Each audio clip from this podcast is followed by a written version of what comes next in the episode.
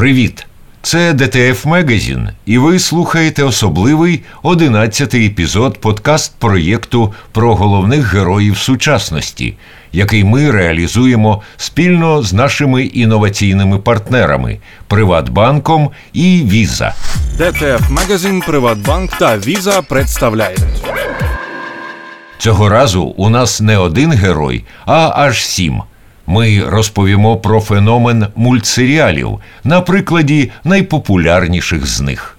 Як вигадана понад 30 років тому незразкова сімейка Сімпсонів досі показує життя типового робітничого класу і підіймає низку гостросоціальних та особистісних питань. Чому, попри жорстку сатиру і насилля, серіал Південний парк передусім про дітей? Як завдяки dvd дискам Гріфінам удалося повернутися на екрани, і як серіал підкорив стримінгову платформу Hulu. Про ці і ще вісім мультсеріалів, які назавжди змінили ставлення до мультиплікаційного жанру, слухайте протягом наступних півгодини нашого подкаст-проєкту з Приватбанком і Віза. Але перш ніж почати, нагадуємо ви вже можете завантажити ексклюзивний кавер диджитал картки Visa від Приватбанку в App Store і Google Play. А як послухаєте весь епізод, не забудьте відповісти на наше запитання наприкінці випуску. Серед тих, хто назве правильні варіанти, ми виберемо одного переможця або переможницю, які отримають спеціальні подарунки від нас і наших інноваційних партнерів. А тепер докладніше про культові мультсеріали. Сімпсони. Сімпсони це попкультурний феномен, який виник на межі двох тисячоліть. Шоу відкрило нішу анімаційних ситкомів на телебаченні для дорослої аудиторії та стало піонером усього жанру. Цей серіал Ікона, який став одним з головних символів 1990-х, триває вже 31 рік і ще точно триватиме. Створюючи серіал, Мед Грейнінг узяв собі за мету дати аудиторії альтернативу мейнстримовій погані, яку, на його думку, показували всюди. Він вигадав збірний образ сімейства Сімпсонів, назвавши його членів іменами своєї рідні Гомер, Мардж, Ліса і Меггі, замінивши лише власне ім'я на Барт. Живуть Сімпсони в місті Спрінгфілд у вигаданому всесвіті але цей всесвіт водночас схожий на будь-яке американське і не тільки містечко. Через головних героїв та інших жителів Спрінгфілда Грейнінг і його команда сценаристів кидають сатиричний погляд на звичайне життя осередку суспільства. Тобто йдеться про типових представників робітничого класу і їхніх дітей, сучасну культуру, політику, нові порядки, екологічні проблеми, систему освіти, релігію, особистісне самоідентифікування, взаємини і незліченну кількість інших речей. Революційним тут був акцент на дисфункційній сім'ї, на противагу зразковій, яку саме наполегливо пропагували на телебаченні. Загалом сценаристи жартують над усім. Зокрема, висміюють себе і студію, на яку працюють. Хоча сатира в Сімпсонах спочатку була дошкульною, вона ніколи не була злою. Саме це разом з образами сім'ї і міста, з якими глядачі могли легко зіставити себе, відіграло головну роль в довговічності серіалу. До того ж, сценаристи щільно насичили історії відсиланнями до фільмів, музики, літератури і інших культурних явищ, що прилучило до сюжетів різні покоління глядачів. Сімпсони прийняли рекордну кількість надименитих гостей. Наприклад, автор Вікілікс Джуліан Асанж записав свої репліки телефоном. Меггі сказала своє перше тато голосом Елізабет Тейлор. Подружжя Маккартні погодилося з'явитися у шоу за умови, що Ліса назавжди залишиться вегетаріанкою за сюжетом. Гостей прилучали і до виробництва. Рікі Джервейс і Сет Роген писали сценарії, а Бенксі намалював вступні титри до однієї з серій 2000 року. На виробництво однієї серії потрібно майже 6 місяців, тому шоу рідко апелює до актуальних подій у світі. Але сюжети деяких випусків, можна сказати, навіть пророкували майбутнє. Наприклад, у серії Барт у майбутньому, яка вийшла того ж 2000 року, Дональд Трамп стає президентом США. Сімпсони часто викликали осуд з боку тих, над ким сміялися. Найбільше дісталося персонажеві негідника Барта від батьків і засновників шкіл, які бачили у ньому згубний для дітей приклад неслухняності і байдужості. Екс-президент Джордж Буш закликав американські сім'ї бути якомога менше схожими на Сімпсонів. Шоу знімали з трансляції у Китаї і Венесуелі. Ледве не домоглася заборони серіалу і православна церква у Росії. А в Ірані навіть заборонили продаж іграшок з образами Сімпсонів. До речі, щодо останнього. Популярність мультсеріалу створила навколо нього мільярдну мерч-індустрію. Члени знаменитої родини і інші персонажі з'являлися на всьому та в усьому, від постерів до футболок, які забороняли носити дітям, від настільних і відеоігор до міні-маркетів та тематичних парків. Не обійшлося і без художнього фільму Сімпсони у кіно, а також 45-хвилинної документальної стрічки про серіал як культурний феномен до 20-річчя Сімпсонів у 3D на льоду. Окрім безлічі коміксів за серіалом, також видавали книги, у яких автори розкладали мульт по поличках. Сімпсони навіть пробралися в офіційні словники англійської мови з такими словотвореннями, як знамените гомерівське доу. Приклад співпраці шоуранерів із закордонними студіями, яка зменшувала вартість виробництва, підштовхнув американське телебачення ризикнути з іншими анімаційними шоу для дорослої аудиторії. Як наслідок, у 1990-х стався бум таких прайм-тайм шоу, як Бівіс і Батхет, Південний парк, Футурама тощо. Сет Макфарлейн, автор мультсеріалів Гріфіни і Американський тато, які вважають послідовниками Сімпсонів, пояснював це так. На мій погляд, творці Сімпсонів заново винайшли колесо. Вони створили те, що в багатьох значеннях стало цілком новим способом медіависловлювання. Тепер кажуть, що Сімпсони втратили в якості, порівнюючи з першими 10-15 сезонами, бо фокус змістили із сюжетних ліній на камео і культурні референси. Навіть якщо так, це не заважає 30-річному шоу незмінно вабити до екранів аудиторію в усьому світі. Не випадково студія Fox закріпила за собою права на транслювання серіалу до 2082 року. Крім того, незабаром за нього візьметься Дісней, що свідчить про новий виток розвитку у виробництві Сімпсонів. 32-й сезон із серією номер 700 заплановано на осінь цього року. Південний парк. Засновники культового південного парку наголосили на значенні Сімпсонів в історії з телевізійним епізодом Це вже було у Сімпсонів.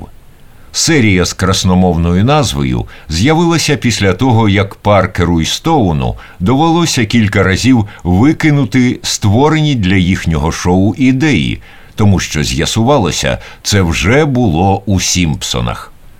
Загалом серіали відкрито дружать.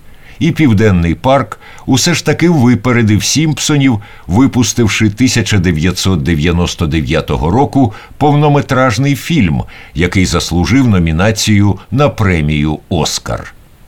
Коли 1992-го Трей і Мет зійшлися на любові до Монті Пайтона і вирізаної з паперу мультиплікації Террі Гілліама для летючого цирку Монті Пайтона, вони створили короткометражний фільм Дух Різдва, одне з перших віральних відео в історії. З нього й розпочався безкомпромісний мультсеріал про чотирьох малих, які живуть у вигаданому провінційному містечку Південний Парк, яке існує насправді у межах долини Саут Парк у скелястих горах штату Колорадо. Стен Марш середньостатистичний американський четверокласник, вигаданий за прикладом Паркера. Кайла Брофловський списано зі Стоуна. Він єврей у їхній компанії, і з чим і пов'язано багато сатири у серіалі. Ерік Картман, як зумовлений антагоніст, грубий, нестерпний та аморальний, постійно провокує сутички на тлі власної багатогранної нетерпимості і елементарної шкідливості, особливо з провінційним кайлом, з огляду на власну цілковиту безпринципність. І є гультіпака Кенні Маккормік, Тишко в незмінній помаранчевій парці з туго зав'язаним капюшоном просто на обличчі. Кенні вбивають майже в кожній серії і повертають до життя у наступній без пояснень. Звідси вже легендарний діалог. Господи, вони вбили Кенні. вигукує зазвичай Стен. Сволоти, підсумовує Кайл. Не менш вірусною стали репліка Картмана та пішли ви, хлопці, я йду додому, і інші. Сюжети розгортаються у межах або життєвої буденності міста, або чогось цілковито неймовірного. Головні герої заварюють кашу або розбираються із ситуаціями, часто в протиставленні дорослим. Дорослих, до речі, зображено ірраціональними панікерами, суперечливими лицемірами, наївними дурниками з перекрученими уявленнями про суспільство, мораль і світ загалом.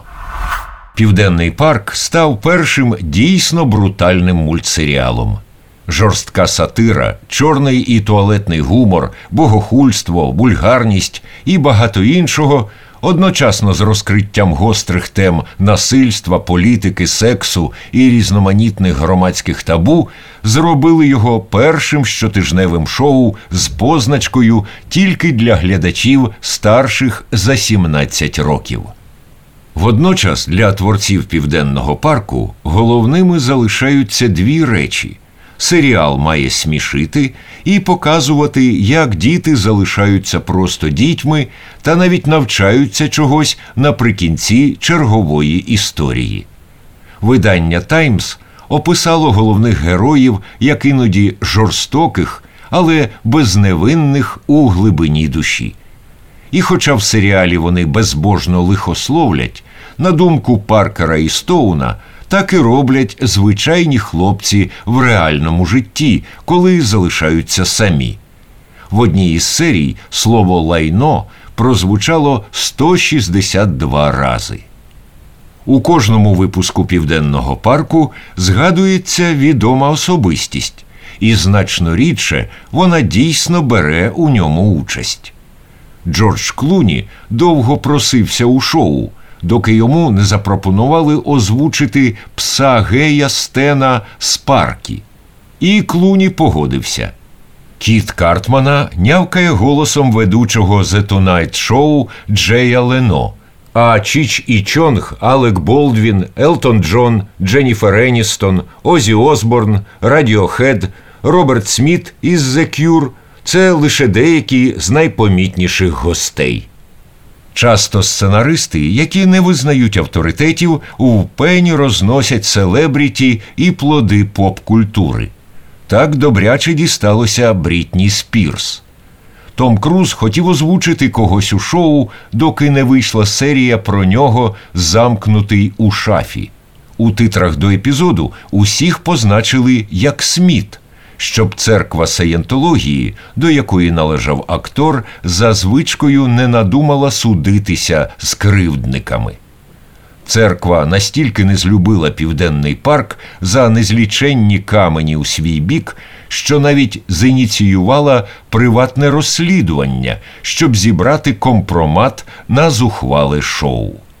Водночас Асоціація хворих на синдром Турета після виходу серії Маленький Турет похвалила серіал за чудове дослідження теми хвороби і назвала його розумним інструментом для донесення точної інформації публіці. Недарма із часу виходу серіалу студенти вишів аналізували шоу у курсових роботах і докторських дисертаціях, а Бруклінський коледж взагалі запровадив курс Південний парк та політкоректність. Суперечлива реакція з боку вражених глядачів на адресу шоу не позбавила його масового визнання і популярності. Анімаційна комедія здобула безліч нагород, зокрема Еммі і премію Пібоді, а також у різні роки посідала провідні позиції у численних рейтингах найбільших телевізійних шоу. Витівки Кан'є Веста, які неможливо ігнорувати, або черговий вибух нестерпно політкоректної культури. Південний парк так само сверлить дірку у домінантному соціальному дискурсі. Кобеді Централ затвердила продовження південного парку до 2022 року зі стримінгом на HBO Max, який, ймовірно, придбав його за 500 мільйонів доларів США. Гріфіни у час дебюту цього серіалу його творцеві, аніматорові і сценаристові Сету Макфарлейну заледве виповнилося 24 роки. Під час навчання йому постійно дорікали за тупий гумор, а він став наймолодшим виконавчим продюсером на телебаченні, згодом випробувавши себе у ролі актора, режисера і музиканта. Анімаційний ситком розповідає про пригоди сімейства Гріфінів у вигаданому містечку Куагог, штат Род Айленд, заснованому пращуром Гріфіном Пітерсоном. Батько Пітер офісна комаха, незграбний тентюх з добрим серцем, сповненим найліпших намірів. Мати Лоїс мила домогосподарка і учителька музики з багатої сім'ї П'ютершмідт. Старша донька Мег часто стає жертвою булінгу. У сім'ї її теж постійно висміюють та ігнорують. Середній син Кріс вайлуватий, огрядний і не надто кмітливий підліток. Молодший Стюї інфернальний малюк з манерами дорослого, злий геній з невизначеною сексуальною орієнтацією. Із Гріфінами живе домашній улюбленець, гострий на язик, саркастичний фанат Мартіні і Тютюну, антропоморфний пес Брайан. Ранні епізоди шоу вибудовували довкола жартів щодо суперзлодійської натури Стюї, який хотів заволодіти світом, вигадливо знищити все, що йому не до вподоби, а інколи і убити власну матір. Згодом сюжетні лінії еволюціювали і розширилися. Гейтери Гріфінів наполягають на тому, що жарти про зґвалтування геїв, трансів, євреїв, мусульман, людей з інвалідністю чи снідом відштовхують настільки, що серіал неможливо дивитися. Фанати ж захищають ці жарти, стверджуючи, що в обурливих пасажах уся суть шоу, і якщо хтось боїться бути ображеним, може просто не дивитися.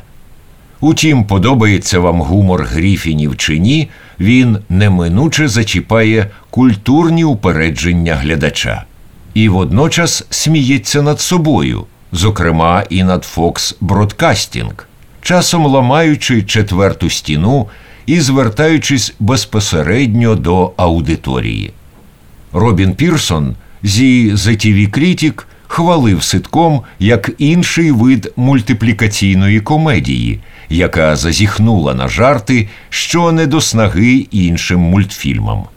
Водночас автори Гріфінів активно використовують розповсюджені жанрові способи, відсилання до поп-культури, кетчфрази і багато іншого.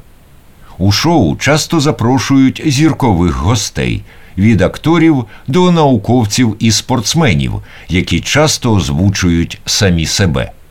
Щодо постійного зіркового складу, то чотирьох персонажів озвучує особисто Макфарлейн, за що він і здобув Еммі 2019 року. Міла Куніс грає Мег, до речі, не найулюбленіший персонаж аудиторії. На думку Сета, так склалося через те, що купка чоловіків-сценаристів і гадки зеленої немає, що писати для дівчини-підлітка. Також у незмінному касті Сет Грін у ролі Кріса Гріфіна. Усе виробництво 20-хвилинної серії Гріфінів коштує орієнтовно 2 мільйони доларів США і триває 10 місяців. Майже кожна серія має дві версії для транслювання і розкутішу для DVD. Саме цифровому формату шоу зобов'язане своїм відродженням після скасування показів на Fox 2020 року наприкінці третього сезону. Феноменальні обсяги продажу перших двох сезонів на дисках переконали Fox відновити ситком, що зробило його першим шоу, яке повернулося завдяки шаленому продажу DVD. Окрім стандартних сезонів, Гріфіни дістали розвиток у тревел-циклі Дорога до. У восьми епізодах зі складнішими сюжетами Стюї і Брайан подорожують до інших країн, всесвітів і реальностей, які не мають зв'язку з Куагогом. Успішною видалася трилогія пародій на зоряні війни, а потім пародії на ці пародії. Гріфіни мають популярний спін-офф шоу Клівленда, лайв-перформанси за серіалом від Фокс, шість книжок і тонни мерчу. Гріфінів не оминула критика. Серіал порівнювали із Сімпсонами, що спонукало шоуранерів випустити серію Хлопець Сімпсонів. Серіал зазнав утисків з боку батьківської телевізійної ради США за расизм, непристойність, неналежне ставлення до релігії і гріховні сценарії. На творців Гріфінів багаторазово подавали до суду. Також трансляцію шоу свого часу забороняли в Індонезії, у В'єтнамі, Єгипті, Південній Кореї, Малайзії і на Тайвані. Однак на тлі масового успіху критика була ледь помітною. Глядачі американських видань віддавали шану обурливо саркастичній сімейці і величному поп-культурному шедевру, який визнавали неймовірно розумним і водночас грубим, умисним та чарівно розбещеним. Шоу номінували на премію Еммі як видатний комедійний серіал.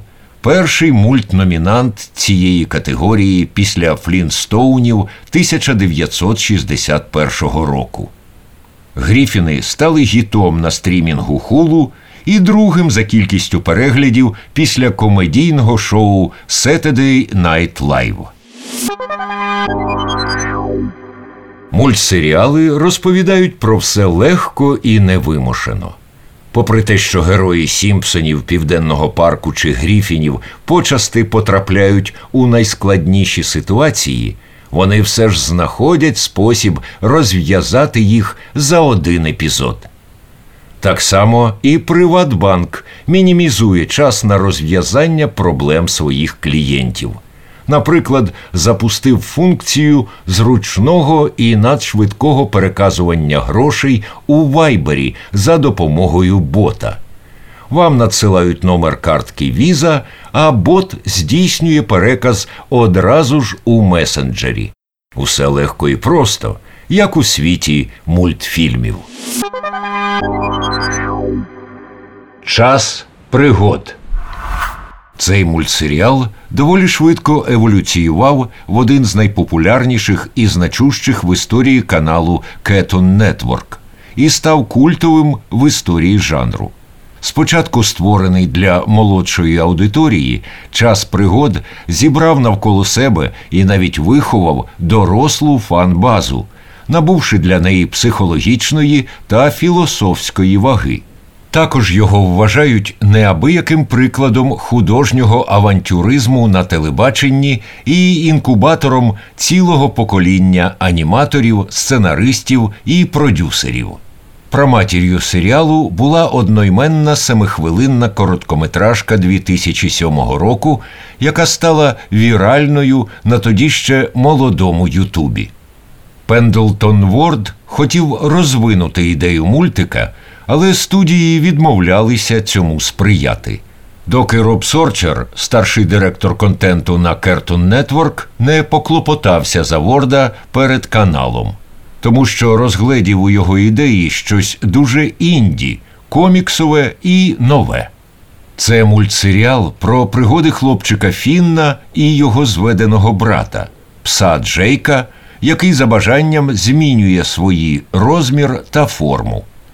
За словами Ворда, Фін палкий малий із сильними моральними переконаннями, а Джейк безтурботний. Але якщо дуже потрібно, Джейк посадовить Фінна і дасть йому розумну пораду. І взагалі пса змоделювали з героя Біла Мюрея у комедії Фрикадельки. Живуть друзі у постапокаліптичних землях У за тисячі років після катастрофічної ядерної війни. Серед головних персонажів принцеса Баблгум з королівства солодощів королева вампірів і водночас рокерка Марселін та робот Бімо. Головний і часом дуже умовний антагоніст льодяний король із льодяного королівства, якого загалом просто неправильно зрозуміли. На відміну від героїв інших мультиплікаційних серіалів, персонажі часу пригод дорослішали одночасно з виходом сезонів шоу. Мультсеріал натхненний тим, що щиро любить його автор Пендлтон. Він обмовився, що хотів поєднати непередбачуваний гумор із красивими миттєвостями у дусі тих, що бачив у стрітці Хаяо Міядзакі Мій сусід Тоторо. Ворд і більшість сценаристів люблять настільну гру підземелля та дракони, що відчутно вплинуло на фентезі складник у часі пригод. Постапокаліптичні елементи створено під враженням від фільму Скажений Макс 1979 року. Тон розповіді диктує особистість творця, чутливого до амбівалентних емоцій. Він характеризує свій мультфільм і як чорну комедію. Одинадцятихвилинний епізод створювали приблизно 8-9 місяців. У роботі одночасно було кілька серій. Різні етапи виробництва відбувалися у студіях США і Південної Кореї. З першого ж сезону на допомогу ведучому продакшн складу Пендлтон Ворд зібрав команду ще зелених художників розкадрування та сценаристів, яких він уподобав в інтернеті. Вихідці з інді коміксів були дуже розумними, нахабними хлопцями, яким довірили впровадження своєрідніших ідей. Творці часу пригод заслужили особливу хвалу за готовність досліджувати складні, сумні, похмурі емоційні теми через гумор і філософське заломлення у межах фентезі Всесвіту. Так Емілі Назбаум із Нью-Йоркер порівняла серіал з World of Warcraft у викладі Карла Юнга. Узяти хоча б антагоніста Людяного короля, який у будь-якому іншому мультфільмі був би типовим злюкою і викрадачем принцес, які будують підступи у своєму затхлому замку та геть не здатні навчатися на помилках. Але до кінця серіалу Пендлтон Ворд зробив персонаж безпрецедентно складним і неоднозначним, як для телемультика. Часом самотній душевнохворий старий викликає жаль і змушує замислитися про проблеми соціальної ізоляції та психічного здоров'я. Водночас саме рішучість передавати емоційну правду, чого б це не вартувало, накликала критику у розрізі допустимості перегляду шоу дітьми. Деяким глядачам дорослі теми здавалися страшними і потенційно травматичними для несформованої психіки представників юного покоління. Час пригод відродив на телебаченні формат коротких мультиків і перевів випадковий гумор, сумні теми і вигадку світів з ніші у майже стандарт індустрії. У майбутньому це яскраво проілюстрували серіали Рік та Морті і Кінь Боджек. Видання IndieWire схарактеризувало час пригод як один з найбільших телевізійних феноменів десятиліття. До того ж, мультсеріал першим зібрав найбільшу армію фоловерів у мережі. Для всіх занурених у час пригод завершення шоу 2018 року було схожим на кінець епохи. На цьому наголошували багато публіцистів, які дозволяли собі відверто упереджені, добродушні прощальні статті. А рік по тому Cartoon Network анонсував вихід двох спецвипусків Час пригод далекі землі з транслюванням на HBO Max 2020 року. Перший бімо можна подивитися вже зараз. А ще шанувальники Пендлтона Ворда можуть оцінити його новотворіння у тандемі з коміком Дунканом Трасселом для Netflix мультсеріал Опівнічна проповідь. Американський тато. Після виборів президента США 2000 року адміністрація Буша так засмутила Сета Макфарлейна і Мета Вайцмана, що вони цілими днями обурювалися та жалілися один одному. Приятелі вирішили, що було б непогано перетворити це на щось творче та, якщо можливо, прибуткове. 2003-го Сет запропонував Вайцманові і Майку Баркеру готову ідею мультиплікаційного ситкому, який одним з перших на телебаченні висвітлить соціально-політичні реалії Америки після подій 11 вересня 2001 року. Американський тато показує життя ексцентричної сім'ї Смітів, білошкірих американців середнього класу і трьох їхніх співмешканців. Стен Сміт патріарх сімейства, агент ЦРУ, затятий республіканець, відвертий гомофоб, ксенофоб і часто расист. Його дружина Франсін берегиня домашнього вогнища, типова домогосподарка свого класу, яка підтримує чоловіка в усьому, навіть тоді, коли він помиляється. До того ж, Франсін виросла в сім'ї китайських іммігрантів.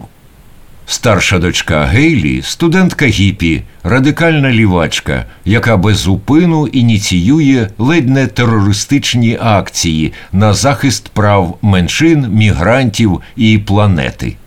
Додайте до цього переліку будь-яке слово, щоб подратувати правого батька. Молодший син Стів, старшокласник ботанік і нездара.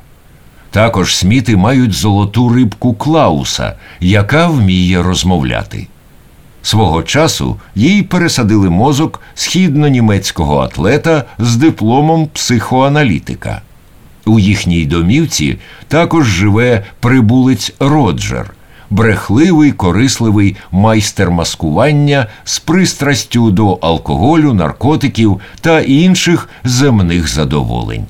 До героїв також долучився Джеф Фішер, бойфренд, а згодом і чоловік Гейлі.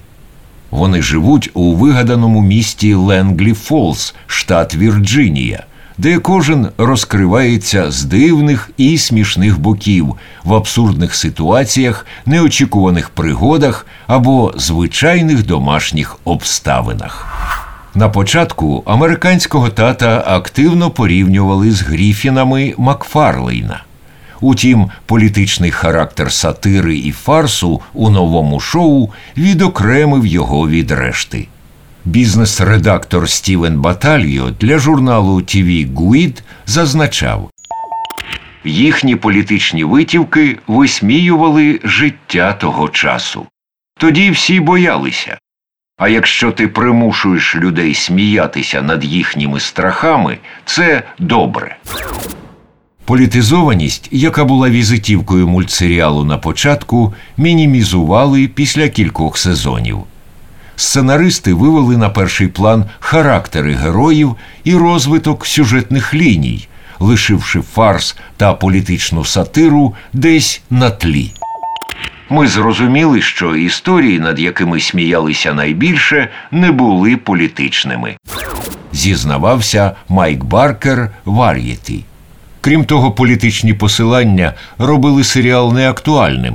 Наприклад, коли Буша змінив Барак Обама. Та й загалом політичні події надто швидко змінювали одна одну, щоб 50 аніматорів у США та Південній Кореї, 17 сценаристів, актори озвучування і композитори з оркестром встигали за ними, працюючи над однією серією місяцями. Американський тато цілковито розкрив свій потенціал тоді, коли помітно відійшов від початкового курсу і звернувся до персонажів, родинних взаємин і близьких звичайному глядачеві історій. Для розвитку сюжетів використовують методи фарсу, чорної комедії, сюрреалістичного гумору, неочікувані повороти і арки американському татові непритаманні геги і референси, як Гріфінам чи Південному парку. Хоча американський тато послабив домінування політичних тем у контексті загального оповідання, він усе ж залишається серед культурних явищ, які навчають аполітичну частину своєї аудиторії, хоча б тлової соціально-політичної усвідомленості. Реліз фінальних серій 16-го сезону відбувся у вересні 2020 року. Рік та Морті. Науково-фантастичний ситком, який Cartoon Network транслює у своєму блоці для дорослих Adult Swim, вибивається з майстриму непостійністю релізів і крутим ухилом у sci-fi але водночас він міцно захоплює між зоряними щупальцями тих, хто одного разу наважився переглянути хоча б одну серію. Рік та Морті походить від короткометражної пародії на фільм Назад у майбутнє, створеної Ройландом для фестивалю Channel 101, співзасновником якого був Ден Гармон. Серіал розповідає про божевільного науковця Ріка Санчеса і його добросердного онука 14 років Морті Сміта, які поділяють життя між домашньою буденністю і між просторовими пригодами. Як зазначили The New Yorker, Рік не стільки доктор хто, скільки доктор якого дідька ексцентричний дід, який не відмовляє собі в алкоголі і речовинах, які змінюють свідомість, цинік та емоційний аб'юзер. Він зневажає традиційні цінності на кшталт сім'ї, шлюбу, боргу, любові. Усе це не скасовує вродженої гуманності науковця, просто така його природа. Тому що я науковець, тому що я заробляю на життя, винаходячи, трансформуючи, створюючи і руйнуючи. І коли щось у світі мені не подобається, я це змінюю. Морті нервовий, наївний, несміливий підліток з міцним моральним компасом, який завжди на межі душевної травми через перипетії у зв'язці з ріком.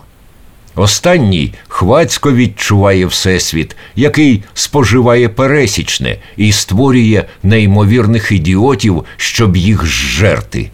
Тим часом, приголомшений до заїкання Морті, частенько вигукує Якого дідька рік? Якого дідька?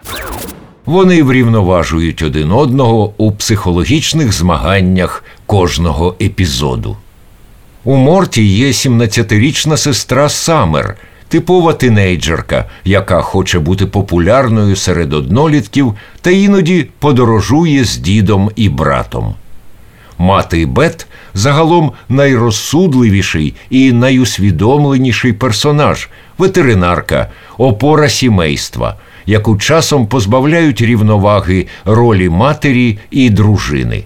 Джері дурнуватий і невпевнений у собі батько і чоловік, який не схвалює впливу Ріка на свою сім'ю та принагідно заздрить цьому впливу. Хоча сміти живуть на околицях Сієтла, штат Вашингтон, пригоди Ріка і Морті розгортаються у нескінченній кількості реальностей на безлічі планет різних вимірів, куди вони пірнають через просторово-часовий портал, подорожуючи далі на літальній машині Ріка. Водночас Рік і Морті завжди повертаються додому, у сім'ю, у буденність. Таким є головний гек ситкому. Ден Гармон зізнавався, що концепція і гумор Ріка та Морті натхненні британськими серіалами Автостопом Галактикою і Доктор Хто. Багато епізодів вибудовано у кругову оповідь. Ініціатива Гармона заснована на мономіфі Джозефа Кембела або мандрівці героя. Обидва творці мультсеріалу віддали перевагу оповіданню уривками, що не скуті правилами, замість традиційного розвитку сюжетної лінії. Головне не повторюватись. Сценаристи видають добротні, дотепні, гіківські жарти в рівень зі старими добрими дурницями про очевидне, гострота і нісенітниці в одному флаконі. Шон Себастьян з видання Джанкі зауважив, що шоу може бути одночасно сміховинним і глибоко тривожним, оскільки розгортається на перетині великовагових ідей, легковажності і дотепності. Глядач постійно йде слідом за думкою Ріка про те, що людське існування безглузда дурня у нескінченному всесвіті, тому варто спробувати якомога більше і встигнути добряче повеселитися. Тим часом через інших героїв транслюється меседж. Щоб не з'їхати з глузду і прожити життя недаремно, треба зосередитися на взаєминах з іншими та не забивати голову запитаннями, на які неможливо відповісти. Загалом філософію серіалу влучно передає репліка Морті. Ніхто не існує за певним задумом, ніхто не має жодного призначення, і усі помруть. Підемо дивитися телевізор. За словами Ройланда, основний орієнтир для аніматорів робити все можливе, щоб підстьобувати уяву глядача. Персонажів часто малюють із дивними або асиметричними рисами, щоб ті не мали занадто нормального вигляду для всесвіту Ріка та Морті. Джастінові по душі нескінченна зміна вигаданих світів з несподіваними подробицями. Він жартує, що рік та Морті завершиться саме тоді, коли в команди закінчаться назви планет. Рік та Морті задаптували як щомісячний комікс. За мотивами шоу є відео і настільні ігри, а також різний мерч, який, зокрема 2017-го, продавали в магазині на колесах Рік Мобіль. Якось серіал надихнув Макдональдс перезапустити у меню соус Сичуань 1998 року, про який згадано в одному з епізодів. мережа ресторанів необачно приготувала замало соусу, щоб наситити всіх фанатів Ріка та Морті. Останні з піною на губах вимагали сичуань і ще якийсь час лякаючи продавців Макдональдс. Кілька років тому Cartoon Networks підхопив sci-fi ситком на невизначену кількість сезонів обсягом 70 серій. Рік та Морті потішив зголоднілих шанувальників виходом четвертого сезону у листопаді 2019 року з трансляцією на Hulu і Netflix. У травні 2020-го підтвердили старт роботи над п'ятим сезоном. Тим часом можна подивитися дві свіжі аніме короткометражки про Ріка і Морті, які створили Кайчі Сатон і Такаші Сана. Кінь Боджек. Щойно комік і сценарист Рафаель Боб Ваксберг перебрався до Лос-Анджелеса з напрацюваннями ідей для потенційних шоу. Він ненадовго оселився у друзів у маєтку на голівудських пагорбах. Першої ж ночі Рафаель окинув поглядом з тераси Голівуд і відчув себе на вершині світу, і водночас як ніколи самотнім та ізольованим. Так зародилася ідея, яка потім утілилася у коня Боджека, одного з найважливіших ситкомів про неоднозначну людську натуру в обгорці химерної мультиплікації. Події анімаційного серіалу розгортаються в альтернативному світі, де люди і антропоморфні тварини живуть пліч опліч, здебільшого у Голівуді, назву якого пізніше було скорочено до Голіву, оскільки літеру Д викрали зі знаменитої вивіски і знищили.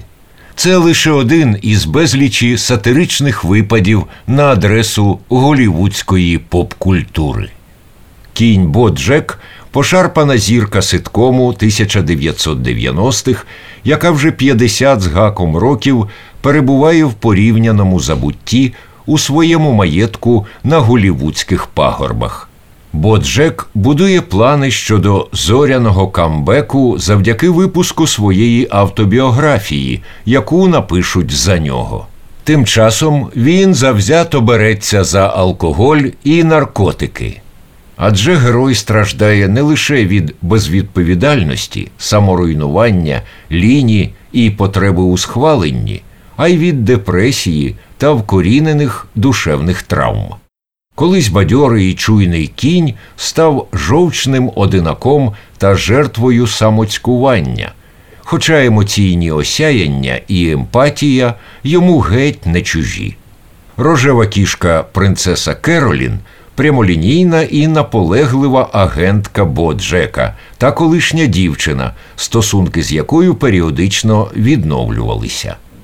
Літературний раб Боджека Діана Нгуєн розумна дівчина, недолюблена сім'єю, ідеалістка і феміністка. Під час роботи над біографією Діана стає близьким другом коня, який пізніше закохується в неї, проте невзаємно. Доброзичливий нероба Тод Чавез хлопець з уявою і несподіваними талантами, який колись давно зайшов на вечірку до Боджека та залишився у його будинку назавжди. Кінь нехтує співмешканцем і гнобить його, але не виганяє та тримає при собі, рятуючись Тодом від самотності. Лабрадор містер Підхвіст успішний телеактор, якого Боджек вважає за свого суперника. Нехитрий життєрадісний підхвіст, врешті-решт сподобався Діані і потоваришував з Тоддом. Балансуючи на межі блискавичних жартів і безпросвітної меланхолії, кінь Боджек запустив піднесення седкомів, тобто сумної комедії. Боб Ваксберг надихався цинічним гумором канадського шоу новини і успішною спробою Сімпсонів розповідати сумні історії, не жертвуючи жартами. Також на візуальний і смисловий тон коня Боджека вплинули мультсеріали Дар'я, Футурама, Арчер та Південний парк. Коня Боджека хвалять за реалістичний підхід до тем депресії, психологічних травм, залежності, саморуйнівної поведінки і кризи ідентичності. Через форму нестандартної тонкої комедії він досліджує екзистенційну тривожність і сенс того, як у світі, здебільшого байдужому до особистих переживань, залишатися людиною. Ну, майже людиною, якщо говорити про героїв серіалу. Також чітко проступає ідея відповідальності за власні вчинки і усвідомлення того, як вони впливають на інших. Так Діана заявляє, що не вірить у доброту у глибині душі, а натомість про все говорять дії. А ось Тод каже Боджекові: Ти не можеш чинити як гівнюк і потім картати себе за це так, ніби від цього все стає нормально. Ти це все, що з тобою не так. Річ не в алкоголі чи наркотиках, не в якійсь чортівні, що трапилася у твоїй кар'єрі, або тоді, коли ти був дитиною. Річ у тобі, зрозуміло, це ти. Крім того, кінь Боджек торкається тем сексизму і сексуальності, гарасменту, расизму, абортів, дозволу на зберігання та носіння зброї і інших гостросоціальних питань.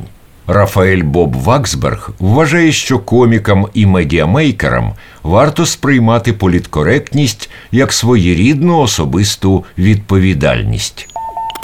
Гадаю, люди, які виступають за те, що називають політкоректністю, виступають не за цензуру. Вони виступають за самоконтроль і стриманість, за те, щоб люди усвідомлювали силу впливу, якою вони володіють. Думаю, що в мене, як у того, хто створює популярні розваги, велика сила впливу. Я переконаний, що ми повинні бути обережними з мистецтвом, яке підносимо. Хоча критики дали змішані відгуки про дебют серіалу, до кінця першого сезону їхня думка змінилася настільки кардинально, що журнал IndieWire зарікся давати відгук на будь-який реліз Netflix, не переглянувши весь сезон. Надалі кінь Боджек був приречений на цілковите визнання і безліч номінацій на премії Еммі, Ені та інші. Валчер схарактеризував ситком розумнішим і багатовимірнішим за 95% комедій на телебаченні або будь-якій іншій платформі. JQ оголосив шоу еталоном, за яким можна міряти всі комедії десятиліття. Rolling Stone назвав серіал феноменальним, а BBC – найкращою мультиплікацією 21-го століття. Щодо фанатів, то в їхніх відгуках звучить щира вдячність за емпатію, якою було просякнуто коня Боджека.